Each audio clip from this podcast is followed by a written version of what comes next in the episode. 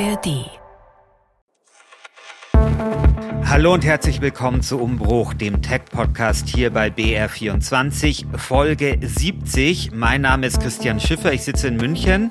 Und ich bin Markus Schuler, ich sitze hier im Silicon Valley, vielmehr in San Francisco. Das ist einen kleinen Tick nördlich des Silicon Valley. Ja, und das ist die letzte Folge in diesem Jahr, die letzte Umbruchfolge. Und deswegen haben wir uns gedacht, wir lassen das Jahr 2023 Revue passieren und sprechen über unsere Wins and Fails. Also, wer hat sich so richtig auf die Nase gelegt oder wer konnte so richtig triumphieren?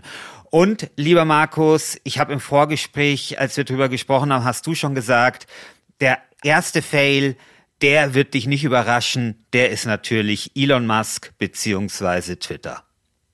Ja, das ist Elon Musk vor allem in Person. Es ist weniger eigentlich Twitter oder X, wie es jetzt heißt, denn das Unternehmen kann natürlich nichts dafür, dass es einen Chef hat, der bewiesen hat, dass er eigentlich von Social Media keine Ahnung hat, und der hat uns allen gezeigt in dem abgelaufenen Jahr, dass er politisch ziemlich weit nach rechts abgedriftet ist.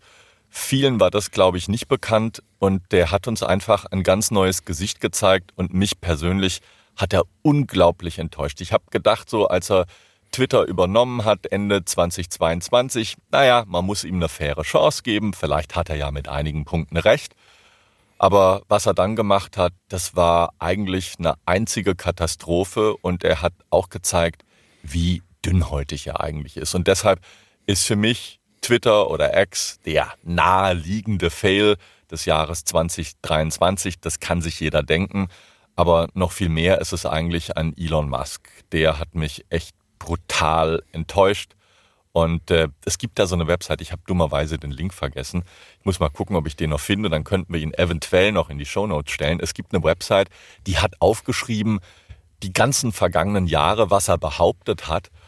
Und wenn man sich das dann so durchliest, dann sieht man, wow, der Mann hat ja echt einen vom Pferd erzählt, und das wenigste davon ist eingetreten oder er hat sich daran gehalten.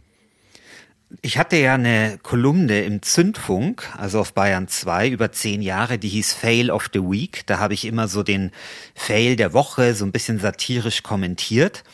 Und ich habe 2022, als das Jahr zu Ende war, einen Fail des Jahres gemacht.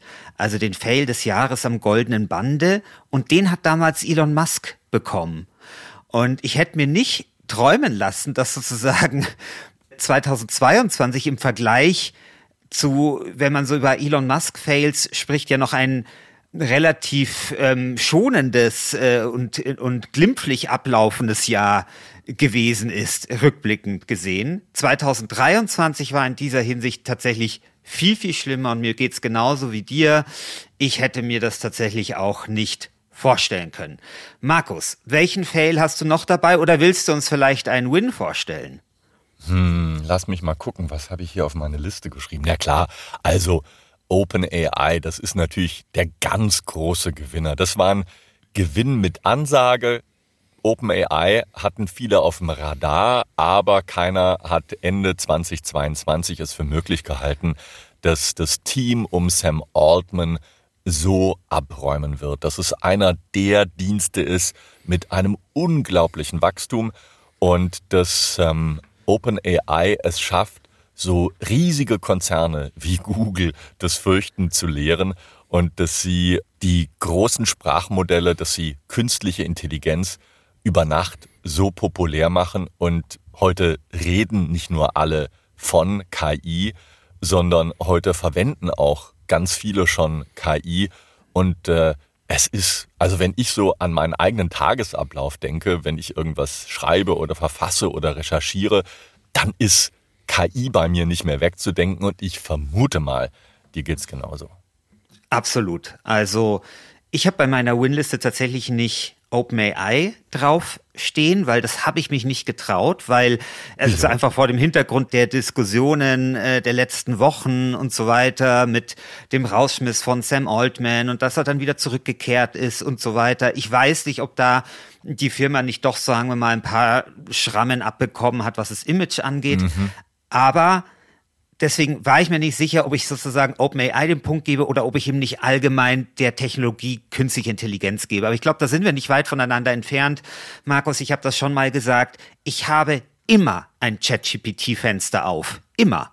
Also ich habe mittlerweile genauso ein ChatGPT-Fenster auf, wie ich mein Signal-Chat aufhabe oder mein Twitter-Dingens, wobei ich das mittlerweile nicht mehr so oft aufhabe, oder mein Word oder was man einfach so braucht. Ja? Mhm. Also ChatGPT ist integraler Bestandteil meiner Arbeit geworden. Und ich bin auch wirklich so froh, dass es jetzt wirklich wieder einen Tech-Trend gibt, den ich als nachhaltig empfinde. Also nicht sowas wie das Absolut. Metaverse ja. oder Krypto oder solche Dinge, wo es sicherlich überall Anwendungen gibt oder sowas, sondern einfach eine Tech-Anwendung, die den Menschen das Leben einfacher macht und die mir das Leben einfacher macht. Und wo man jetzt schon absehen kann, dass sie einfach die Gesellschaft verändern wird. Und das finde ich wahnsinnig spannend. Und ich finde, das ist so ein Privileg, da dabei sein zu können. Und für mich stand 2023 war für mich einfach das Jahr, also 2022, da gab es ja schon ChatGPT und DALL-E, da hat sich so dieser Durchbruch angekündigt, aber 2023 wurde er dann richtig vollzogen. Ja, also kann ich total nachvollziehen. Und mir kommt es so vor, es ist fast schon wie so eine Art Déjà-vu. Erinnerst dich noch so vor 15 Jahren, als Social Media populär wurde, als auf einmal Facebook groß wurde, dann später kam ja Instagram nach, dann ganz am Anfang war Twitter und da gab es noch so andere soziale Netzwerke, über die heute keiner mehr spricht, weil es sie nicht mehr gibt. Da war auch so eine Aufbruchstimmung nach dem Börsencrash 2002, war auf einmal so eine Aufbruchstimmung zu spüren und jeder redete vom Web 2.0. Mhm. Nur der große Unterschied ist, dieses Web 2.0, bis es dann mal groß war und wichtig wurde und auch jeder verstanden hat, dass man so Unternehmen wie Facebook ernst nehmen muss, das hat 10 Jahre gedauert. Und das Ganze bei KI hat sich jetzt innerhalb eines Jahres entwickelt. Das ging alles in unglaublicher Zeitraffer, ganz, ganz schnell. Es sind Hunderte Startups hier im Silicon Valley in 2023 entstanden. Ganz viele Unternehmen bieten wie selbstverständlich, als ob sie schon immer gemacht hätten, irgendwelche KI-Optionen an. Und das hat sich unglaublich schnell entwickelt und ist, finde ich, noch eine viel stärkere Entwicklung als damals, als das Web 2.0 groß wurde. Nicht nur, weil es in ganz kurzen Zeitraum das Ganze mit KI passiert ist, sondern weil, glaube ich, die langfristigen Umwälzungen, die Auswirkungen, positiv wie negativ, die werden uns noch über viele Jahre beschäftigen und die werden unser Arbeiten und unser Verhalten, wie wir miteinander kommunizieren, ganz stark noch verändern.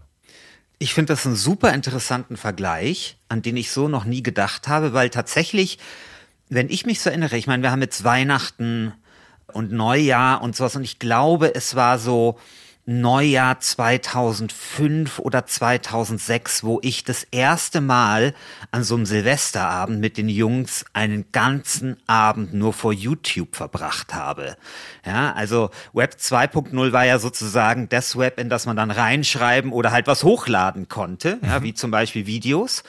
Und da hatte ich dann auch das erste Mal so das Gefühl, so wie jetzt tatsächlich bei ChatGPT, da rollt was Großes auf uns zu. Ja. Und da gibt's vielleicht noch nicht so die ganz krasse Massenadaption, aber so bei jungen Leuten wie mir damals kam das dann schon sehr, sehr schnell an und da war jedem irgendwie klar, okay, da passiert jetzt auch was. Das finde ich einen schönen Vergleich.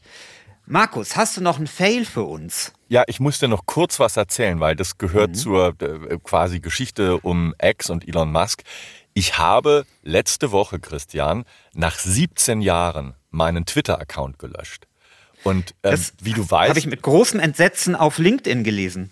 Ja, da habe ich dir schon ein paar Mal erzählt, dass ich wirklich ein Twitter-Fan der ersten Stunde war. Ich habe meinen Account im März 2007 angelegt und war da ganz vorne mit dabei. Und das hat mir immer riesig Spaß gemacht und ich habe dieses Netzwerk echt geliebt. Und Elon Musk hat es geschafft mit seinen rechtsradikalen, neonazistischen Eskapaden, mit seinen antisemitischen Ausfällen, mit seiner Lügerei und so. Das hat er mir so vergällt, dass ich letzte Woche gesagt habe, okay, ey, echt LMA, ich lösche das Teil und ich möchte damit nichts mehr zu tun haben. Weißt du was? Das wollte ich nur der Vollständigkeit halber gesagt haben. Sehr gut. Ich denke, ich werde dir früher oder später da auch nachfolgen. Markus, ich habe gerade was Interessantes gesehen, weil ich habe ja die Liste vorliegen mit deinen Wins und Fails. Und du hast als Fail bei dir Facebook und ich habe als Win bei mir Meta. Jetzt ist so ein bisschen die Frage, meinst du Facebook das Netzwerk oder meinst du Meta die Firma? Weil dann hätten wir ja einen richtigen Konflikt. Ich meine Facebook das soziale Netzwerk, weil über Facebook redet eigentlich keiner mehr. Ich habe es, beziehungsweise ich glaube, ich habe den Account auch stillgelegt. Ich benutze es einfach nicht und es lockt mich auch nicht an. Also Facebook ist für mich irgendwie überflüssig geworden. Ich brauche es nicht, weil Facebook ist bei mir quasi ersetzt worden durch Threads, Blue Sky, Mastodon und ergänzt durch LinkedIn. Und deshalb Facebook, keine Ahnung. Ja, aber das ist doch etwas, das hätte man doch auch als Fail, keine Ahnung, im Jahr 2021 machen können, oder? Eigentlich also das nicht. Ist doch schon lange im Niedergang. Da gab es ja noch keinen Elon Musk, der Twitter so runtergeritten hat. Und da war das eigentlich Facebook und Twitter eine gute Ergänzung. Und als dann Elon Musk einem Twitter so verleitet hat, bin ich erst viel stärker aktiv geworden bei LinkedIn. Und habe dann so gemerkt, bei dieser ganzen Konsolidierung, naja, LinkedIn ist schön und gut, aber mir fehlt schon noch irgendwie so ein Kurznachrichtendienst. Und habe mir dann auch gesagt, okay, von was kannst du dich trennen? Wo gehe ich so oder so selten hin? Und wenn ich dann schon bei Facebook ganz selten bin, warum soll ich dann noch dem Konzern meine Daten geben? Dann lösche ich die doch lieber und habe quasi dann ein Problem weniger an der Backe. Ja, ich glaube, Facebook ist wie so das Telefonbuch, weißt du, also viele sind da noch Mitglied, ja, oder haben irgendwie quasi den Account, weil der ja dann auch wieder... Ja, wie ein Fitnessstudio. Ja. Da zahlst du und denkst immer, oh Mist, ich muss jetzt endlich das Abo kündigen, das kostet so viel und ist so unnötig und ich nutze es am Ende dann doch nicht. So ist es. Aber ich weiß, du gehst ja leidenschaftlich gerne ins Fitnessstudio. Ich glaube, dass wirklich viele Leute, die es nicht nutzen, noch einen Account haben, weil quasi das ja auch so ein übergeordneter Meta-Account ist, ja, mit dem du dann auch dich bei LinkedIn oder dann eben bei Threads oder sowas anmeldest. Ich glaube, dass es doch solche Sachen gibt, also dass es da viele so Karteileichen gibt, ich auch gedacht, die halt sagen... Habe ich auch gedacht, aber das Löschen hat funktioniert. Bei mir war es auch so, dass der Instagram-Account natürlich mit meinem Facebook-Account verknüpft war und ich dachte, löschst du jetzt eventuell auch deinen Instagram-Account? Nee, das ist nicht passiert. Du kannst es bei der Löschung sauber voneinander trennen. Genau, es durfte ja eigentlich auch gar nicht zusammengelegt werden. Das war ja auch so ein Hassel mit der EU. Ich weiß nicht, ob das dann vielleicht bei neueren Accounts, aber das sind dann irgendwelche Details. Du bist nicht mehr bei Facebook, das ist auch schade, aber ich kann das total nachvollziehen. Bei mir ist Meta, also nicht Facebook, aber Meta, die Firma, ein Win auf meiner Liste und auch das hat mit Elon Musk zu tun. Da bin ich jetzt gespannt. Naja, also erstens ist da Mark Zuckerberg. Also ich hätte mir nicht träumen lassen, dass Mark Zuckerberg quasi plötzlich als so ein bisschen der Gute wieder dasteht. Ja, also wenn wir uns überlegen, weil er Threads gemacht hat? Ja, weil es jetzt einfach Elon Musk gibt. Also Elon Musk absorbiert natürlich wahnsinnig viel Kritik, ja, auf sich und auf seine Person. Und früher hat natürlich wahnsinnig viel Kritik Mark Zuckerberg absorbiert. Aber ja, auch das, was du sagst, auch mit Threads natürlich. Also allein dieses Ding, dass jetzt alle Leute... Also Threads als sozusagen den Hoffnungsschimmer am Horizont sehen. Ein Netzwerk des Riesen Meta, ja. Also von Meta, der Firma, die wahrscheinlich noch vor 2, 3, 4 Jahren die meistkritisierteste Firma auf der ganzen Welt im Tech-Bereich war. Das ist schon krass und das muss man halt Elon Musk wirklich lassen, dass er es geschafft hat, ohne es zu wollen, Meta wieder cool zu machen. Also das finde ich schon sehr, sehr interessant. Und die beiden hatten sich ja verabredet, miteinander zu kämpfen. Das Ganze ist übrigens ja nicht passiert. Ist ja nicht passiert, klar, aber auch da war ja immer... plötzlich dann Mark Zuckerberg der Coole, ja, der gesagt hat, okay, dann kämpfen wir. Dann hat halt Mark Zuckerberg die ganze Zeit irgendwelche irgendwelche Bilder von seinem Waschbrettbauch hochgeladen mit irgendwelchen seinen MMA-Buddies, ja. Also das war ja so interessant, also wie sozusagen so Mark Zuckerberg da tatsächlich dann den großspurigen Elon Musk vorgeführt hat. Und jetzt gilt halt Mark Zuckerberg plötzlich wieder als, ja, sehr feinsinniger, interessanter, wohlerzogener Unternehmenslenker. Der, und das muss man ja auch sagen, dieses Jahr ja auch nicht so ganz unerfolgreich war. Also der Meta-Aktienkurs hat sich positiv entwickelt. Wie gesagt, Threads war ein immerhin Achtungserfolg am Anfang. Danach hat das Interesse stark nachgelassen. Aber da wird man mal sehen, wie das da weitergeht. Und ich glaube, was man total unterschätzt, ist auch diese Meta-Brille. Also nicht die Oculus, sondern diese Zusammenarbeit mit Ray-Ban. Es gibt gerade einen TikTok-Trend, wo junge Leute sich vor dem Spiegel mit diesen Brillen filmen und so weiter. Und dass es Meta gelingt, in der Generation TikTok, sagen wir mal, natürlich noch sehr überschaubar, aber so eine kleine Ranke, also ein cooles Produkt sozusagen zu launchen, das ist etwas, das hätte ich mir vor einem Jahr nicht vorstellen können. Ich finde, mein Lieber, du malst den Mark Zuckerberg allzu positiv, denn in diesem Jahr oder in 2023, im abgelaufenen Jahr, ist auch rausgekommen, dass eben Meta ganz gezielt darauf gesetzt hat, junge Leute unter 14 Jahren für Instagram zu gewinnen, wohlwissend, wie stark Instagram eigentlich in Anführungszeichen süchtig machen kann, wie stark es junge Menschen an sich fesseln kann. Und da muss man auch ganz klar sagen, da hat das Unternehmen keinerlei Rücksichtnahme gezeigt, sondern immer nur drauf geschielt, wie verlieren wir nicht den Anschluss an TikTok, die in den USA noch deutlich beliebter sind als Instagram. Also ich finde, da gibt man dem Mark Zuckerberg zu viel des Lobes, aber ja, das stimmt. Elon Musk zieht gerade die Scheiße in Anführungszeichen sozusagen an und vereint das alles auf sich wie so ein Magnet, fliegt es ihm zu. Man muss auch dazu sagen, Elon Musk tut auch eine ganze Menge dafür, dass das so ist.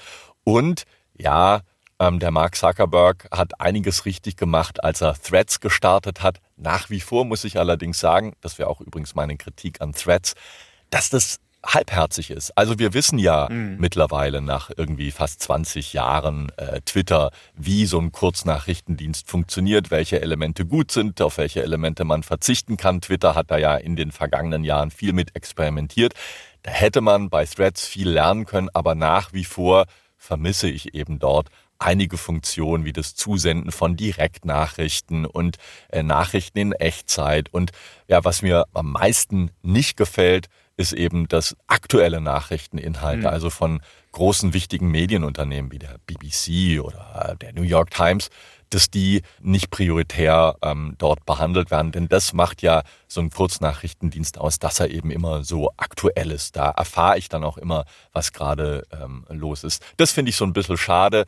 Aber Props gehen natürlich für Zuckerberg raus, dass er die Chutzpah hatte, Threads an den Start zu bringen, mal richtig eine Copycat zu machen, wie er das ja schon früher immer gerne und gut gemacht hat. Aber diesmal ist er dafür beklatscht worden, eine Idee zu kopieren und sozusagen das gute Twitter wieder aufzubauen und zu beleben. Und ich würde mir wünschen, dass Facebook oder Meta dort noch mehr Energie reinsteckt und sich noch viel stärker engagiert. Und dann haben sie eine riesige Chance, die ganzen vergraulten Twitter-Userinnen und User zu sich rüberzuziehen.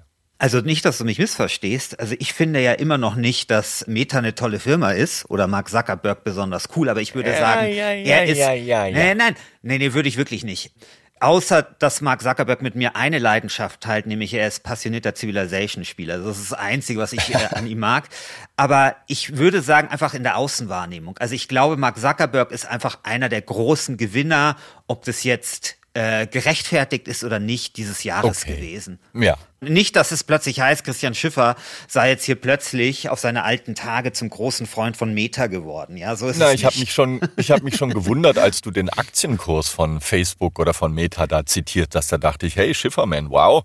Du guckst dir jetzt auch den Aktienkurs da von denen an. Naja, das hat halt insofern was zu tun, weil Mark Zuckerberg ja gesagt hat, und da komme ich vielleicht auf einen meiner Fails noch zu sprechen, also er hat ja im Februar 2023 gesagt, 2023 wird das Jahr der Effizienz. Ja, und das hat er eben damit verbunden, wir erinnern uns, alles wurde teurer, die Zinsen stiegen, die Aktienkurse von den Tech-Unternehmen sanken relativ stark, darunter auch der von Meta, was auch damit was zu tun hatte, dass es ja diese neue Werbepolitik von Apple gab und so weiter und so fort. Und er hat dann tatsächlich auch viele Leute auch rausgeschmissen, schlichtweg bei Meta. Also das war das, was man unter Effizienz versteht. Und deswegen hätte ich als Fail, wie soll ich sagen, also nicht die Mitarbeiter von Tech-Konzernen sind ein Fail, aber die Entlassungswellen, die es halt im Silicon Valley gab. Ich glaube, da kannst du ein bisschen was drüber berichten, weil das war ja etwas, das war ja ungewohnt. Also, dass Shopify, Spotify, Amazon, Google, Microsoft, dass die alle im großen Stile wirklich Mitarbeiter entlassen. Und ich kann mich noch gut erinnern, als es so losging im Februar, hieß es aber auch, naja, die kriegen jetzt eine fette Abfindung und werden neue tolle Firmen gründen und dass aus solchen Momenten eben, wenn viele Mitarbeiter entlassen werden, die aber relativ viel Geld dann trotzdem noch haben, dass dann auch neue Innovationen und neue Unternehmen entstehen können. Spürt man davon was im Silicon Valley? Na, das lässt sich schwer über einen Kamm scheren, denn da muss man sich genau angucken, welchen Hintergrund die entlassenen Tech-Mitarbeiterinnen und Mitarbeiter haben. Also wer aus dem Programmierbereich kommt, der dürfte auch nach einer Kündigung im Silicon Valley keine großen Schwierigkeiten gehabt haben, wieder einen neuen Job zu finden, gerade mit der AI, mit der KI-Welle, die hier nach wie vor noch über uns rollt, da wird händeringend nach Leuten gesucht. Wer allerdings im Marketing tätig war, also oder im administrativen Bereich, der dürfte sich nach wie vor schwer tun, bei einem Tech-Konzern insgesamt wieder unterzukommen. Aber ich stimme dir zu, das war so ein großes Fail im vergangenen Jahr, dass eben die Tech-Konzerne erst während der Pandemie ganz viele Leute eingestellt haben und gesagt haben, das ist eine riesige Nachfrage.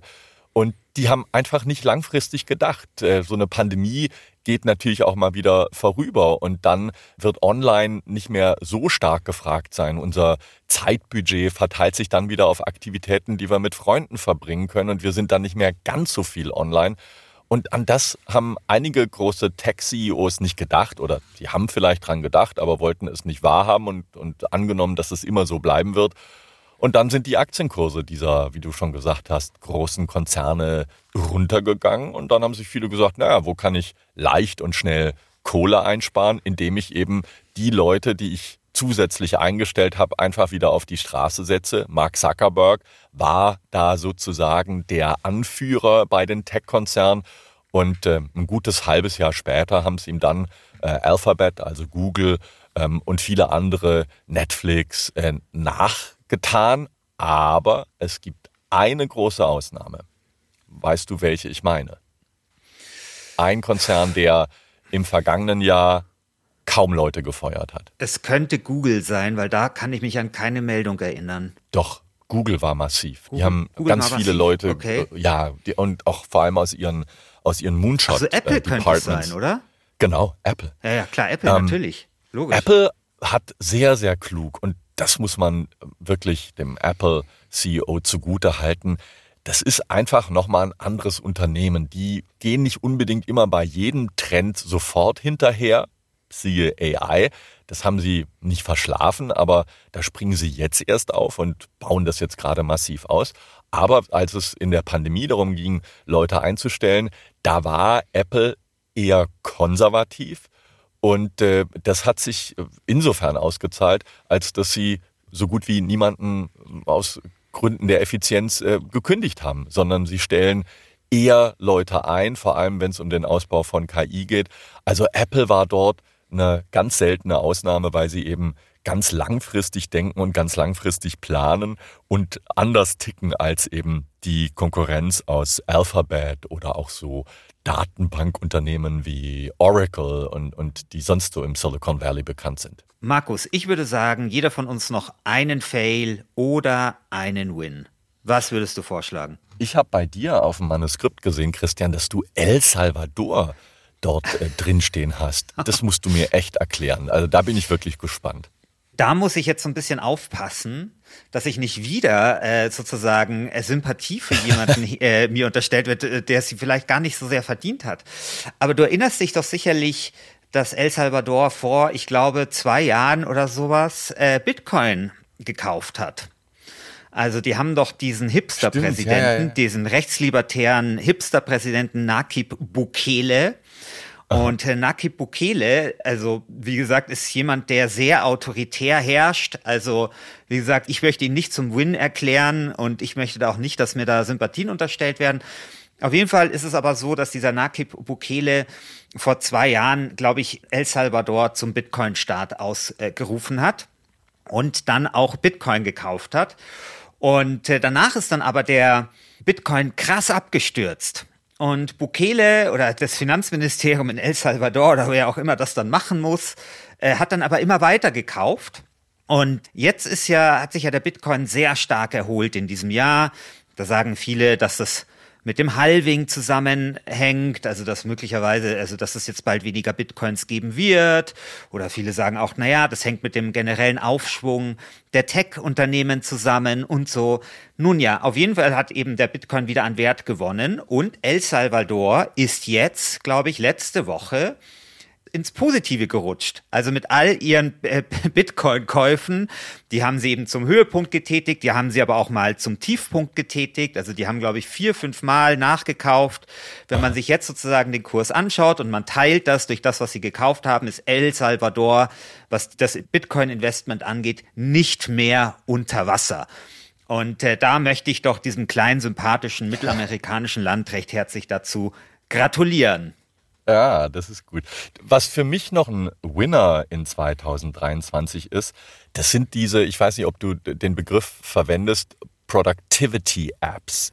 Also Apps, die einem helfen, seinen Alltag zu organisieren. Ich bin dort im Laufe des vergangenen Jahres großer Fan geworden, muss ich auch dazu sagen. Deswegen ist es für mich ein Gewinner, ist natürlich jetzt sehr subjektiv.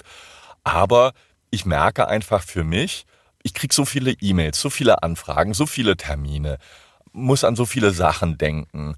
Von den Kindern wird alles nur noch digital gemacht. Schultermine, Zeugnisse, Arzttermine, Tierarzt. Du machst alles nur noch in Apps. Und das ist einfach ein Wust an Informationen und dann auch natürlich sich selbst zu organisieren und zu sagen, okay, ich muss jetzt bestimmte Termine einhalten, ich habe Deadlines. Und da habe ich mich dann umgetan, was kann sozusagen mein zweites Gehirn sein? Was kann mir helfen, quasi das Ganze stromlinienförmiger täglich zu organisieren? Und da gibt es super spannende Apps. Notion ist eine davon, das ist sicherlich mit die bekannteste, ist auch mit am kompliziertesten. Aber ich habe mich dann für Todoist zum Beispiel entschieden.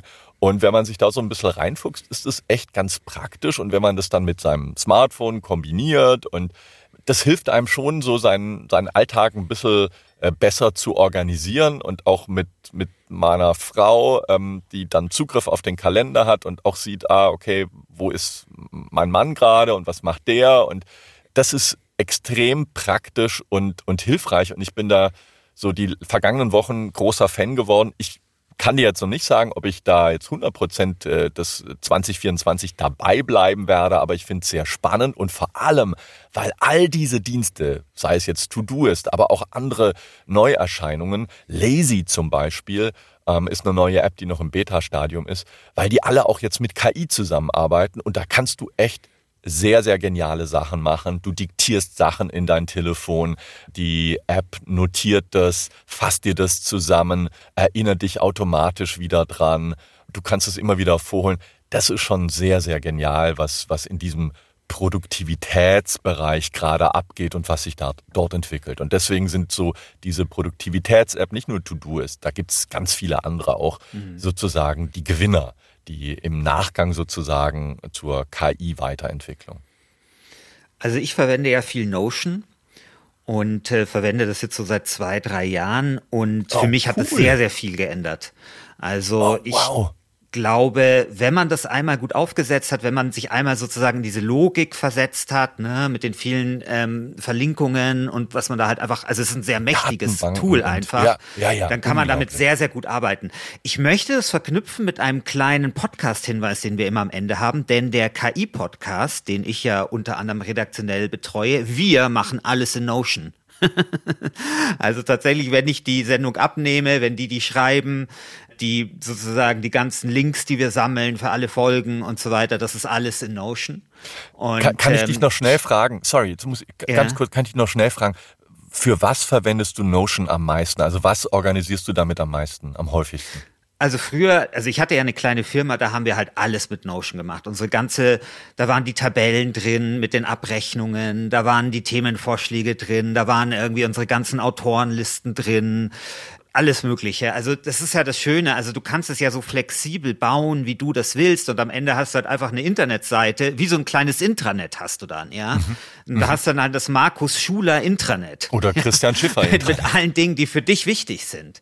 Und genau so ist es eben auch so ein bisschen beim KI-Podcast, und ich finde das immer so, finde das interessant, dass also der Gregor Schmalzried und oder die Marie Kilk und der Fritz Espenlaub, die den machen, für die ist das auch ganz normal, das in Notion zu machen. Also ich glaube, so die Generation unter uns, die jetzt halt so zwischen 25 und 35 sind, für die ist so ein Google-Doc oder sowas, ist halt wie für dich Facebook, weißt du, das ist so alt. Ist einfach so alt, ja. Das ist, ist nicht mehr sozusagen das, wie man das so kennt. Also bei denen ist einfach Notion, wird mit einer ganz großen Selbstverständlichkeit eingesetzt. Und ich finde das, was du sagst, auch mit diesen ganzen KI-Tools, also Produktivitätstools. Ich habe ja ADHS, das heißt, ich habe ja ein großes Interesse daran, sozusagen gute KI-Tools oder Produktivitätstools zu nutzen, einfach weil ich so ein bisschen Ordnung in meinem Hirn und in meinem Leben halten muss. Übrigens, by the way, es gibt einige ADHS-Tools, also für die ADHS-Menschen, die sind ziemlich gut, also auch für Nicht-ADHSler. Ne? Also wenn man da mal ein bisschen reinschnuppern will, kann ich gerne mal ein paar Dinge empfehlen. Und deswegen bin ich sehr gespannt, was da in den nächsten Jahren kommt. Und ich glaube, KI ist genau das Tool, das es dann uns allen erleichtern wird, ein bisschen besser organisiert durchs Leben zu gehen, weil KI genau dafür eigentlich geeignet ist. Ja. Also gleiche Daten sammeln, Ordnung reinbringen, Mustererkennung, das sind halt die ganzen Schokoladendisziplinen von künstlicher Intelligenz. Individualisierung natürlich, ja. Und, um jetzt nicht ganz so altbacken quasi da zu wirken, das hat mich natürlich erschreckt jetzt, dass deine Kolleginnen und Kollegen, die jünger sind als ich mit Sicherheit, dass die Notion quasi so selbstverständlich verwenden. Als Entschuldigung kann ich natürlich sagen, naja, ich habe diese Tools vorher schon gekannt, Christian, also aber jetzt mit KI ist es natürlich populärer geworden. Nee, also Notion hatte ich vorher schon gesehen, aber mich nie wirklich mit beschäftigt, und finde das aber echt spannend und total klasse, und das ist aber ja schon an mir vorübergegangen. Und faszinierend, dass andere Leute und jüngere Generation vermutlich so sagt, ja, Google Docs und das ganze Zeug ist eher langweilig. Ich finde, jetzt nochmal on top mit KI wird das Ganze noch viel interessanter. Und das war für mich dann nochmal der Punkt, zurückzugehen und mir Todoist anzugucken, was ich am Anfang so, das ist ja total einfach und pisslich. Und dann guckst du das näher an und denkst, wow, da kannst du ja Sachen miteinander verschachteln. Mhm. Nicht ganz so sophisticated wie Notion, aber das reicht schon für mich, einfaches Gemüt, reicht Todoist schon aus. Und Notion ist natürlich so die Referenzklasse. Das ist wirklich das abgefahrene und coole Tool. Also ich finde es halt so schön, dass es halt immer noch Innovationen in solchen Sachen gibt, ne? Also, dass sich da irgendwie Leute hinsetzen und sagen, hey, eigentlich könnte man doch das mal so machen wie Notion. Ja? Ich meine, wie lange gibt es To-Do-Listen und wie lange versuchen Leute, irgendwas schon richtig gut zu organisieren, gerade online oder mit digitalen Helferlines, und wie lange gibt es Apps und so, und dass da immer noch Leute neue, frische Ideen haben, das finde ich halt super, und ich glaube, mit KI werden die Ideen auch noch frischer werden, und das, glaube ich, wird uns sehr helfen. Markus, es war mir eine Freude, diese 70. Folge von Umbruch mit dir gestalten zu können. Ich möchte noch kurz meinen kleinen Werbetext für den KI-Podcast zu Ende bringen. Die haben nämlich diesmal mit Notion unter anderem, als sie ihr Manuskript abgegeben haben, eine sehr schöne Folge gemacht über KI und Regulierung. Es gibt ja jetzt diesen EU-AI-Act, also sozusagen das große Regulierungsregelwerk der EU zum Thema KI. Und ja, wer wissen will, was sich dahinter verbirgt und wie das vor allem auch uns persönlich betreffen könnte, der sollte sich die neue Folge vom KI-Podcast anhören. Dies gibt es natürlich in der ARD-Mediathek und überall, wo es Podcasts gibt. Vielen Dank fürs Zuhören. Vielen Dank auch dir, Markus, in Silicon Valley. Und wir hören uns dann bei der nächsten Folge Umbruch. Rutscht gut ins Jahr 2024. Bis dann. Grüße aus San Francisco. Tschüss.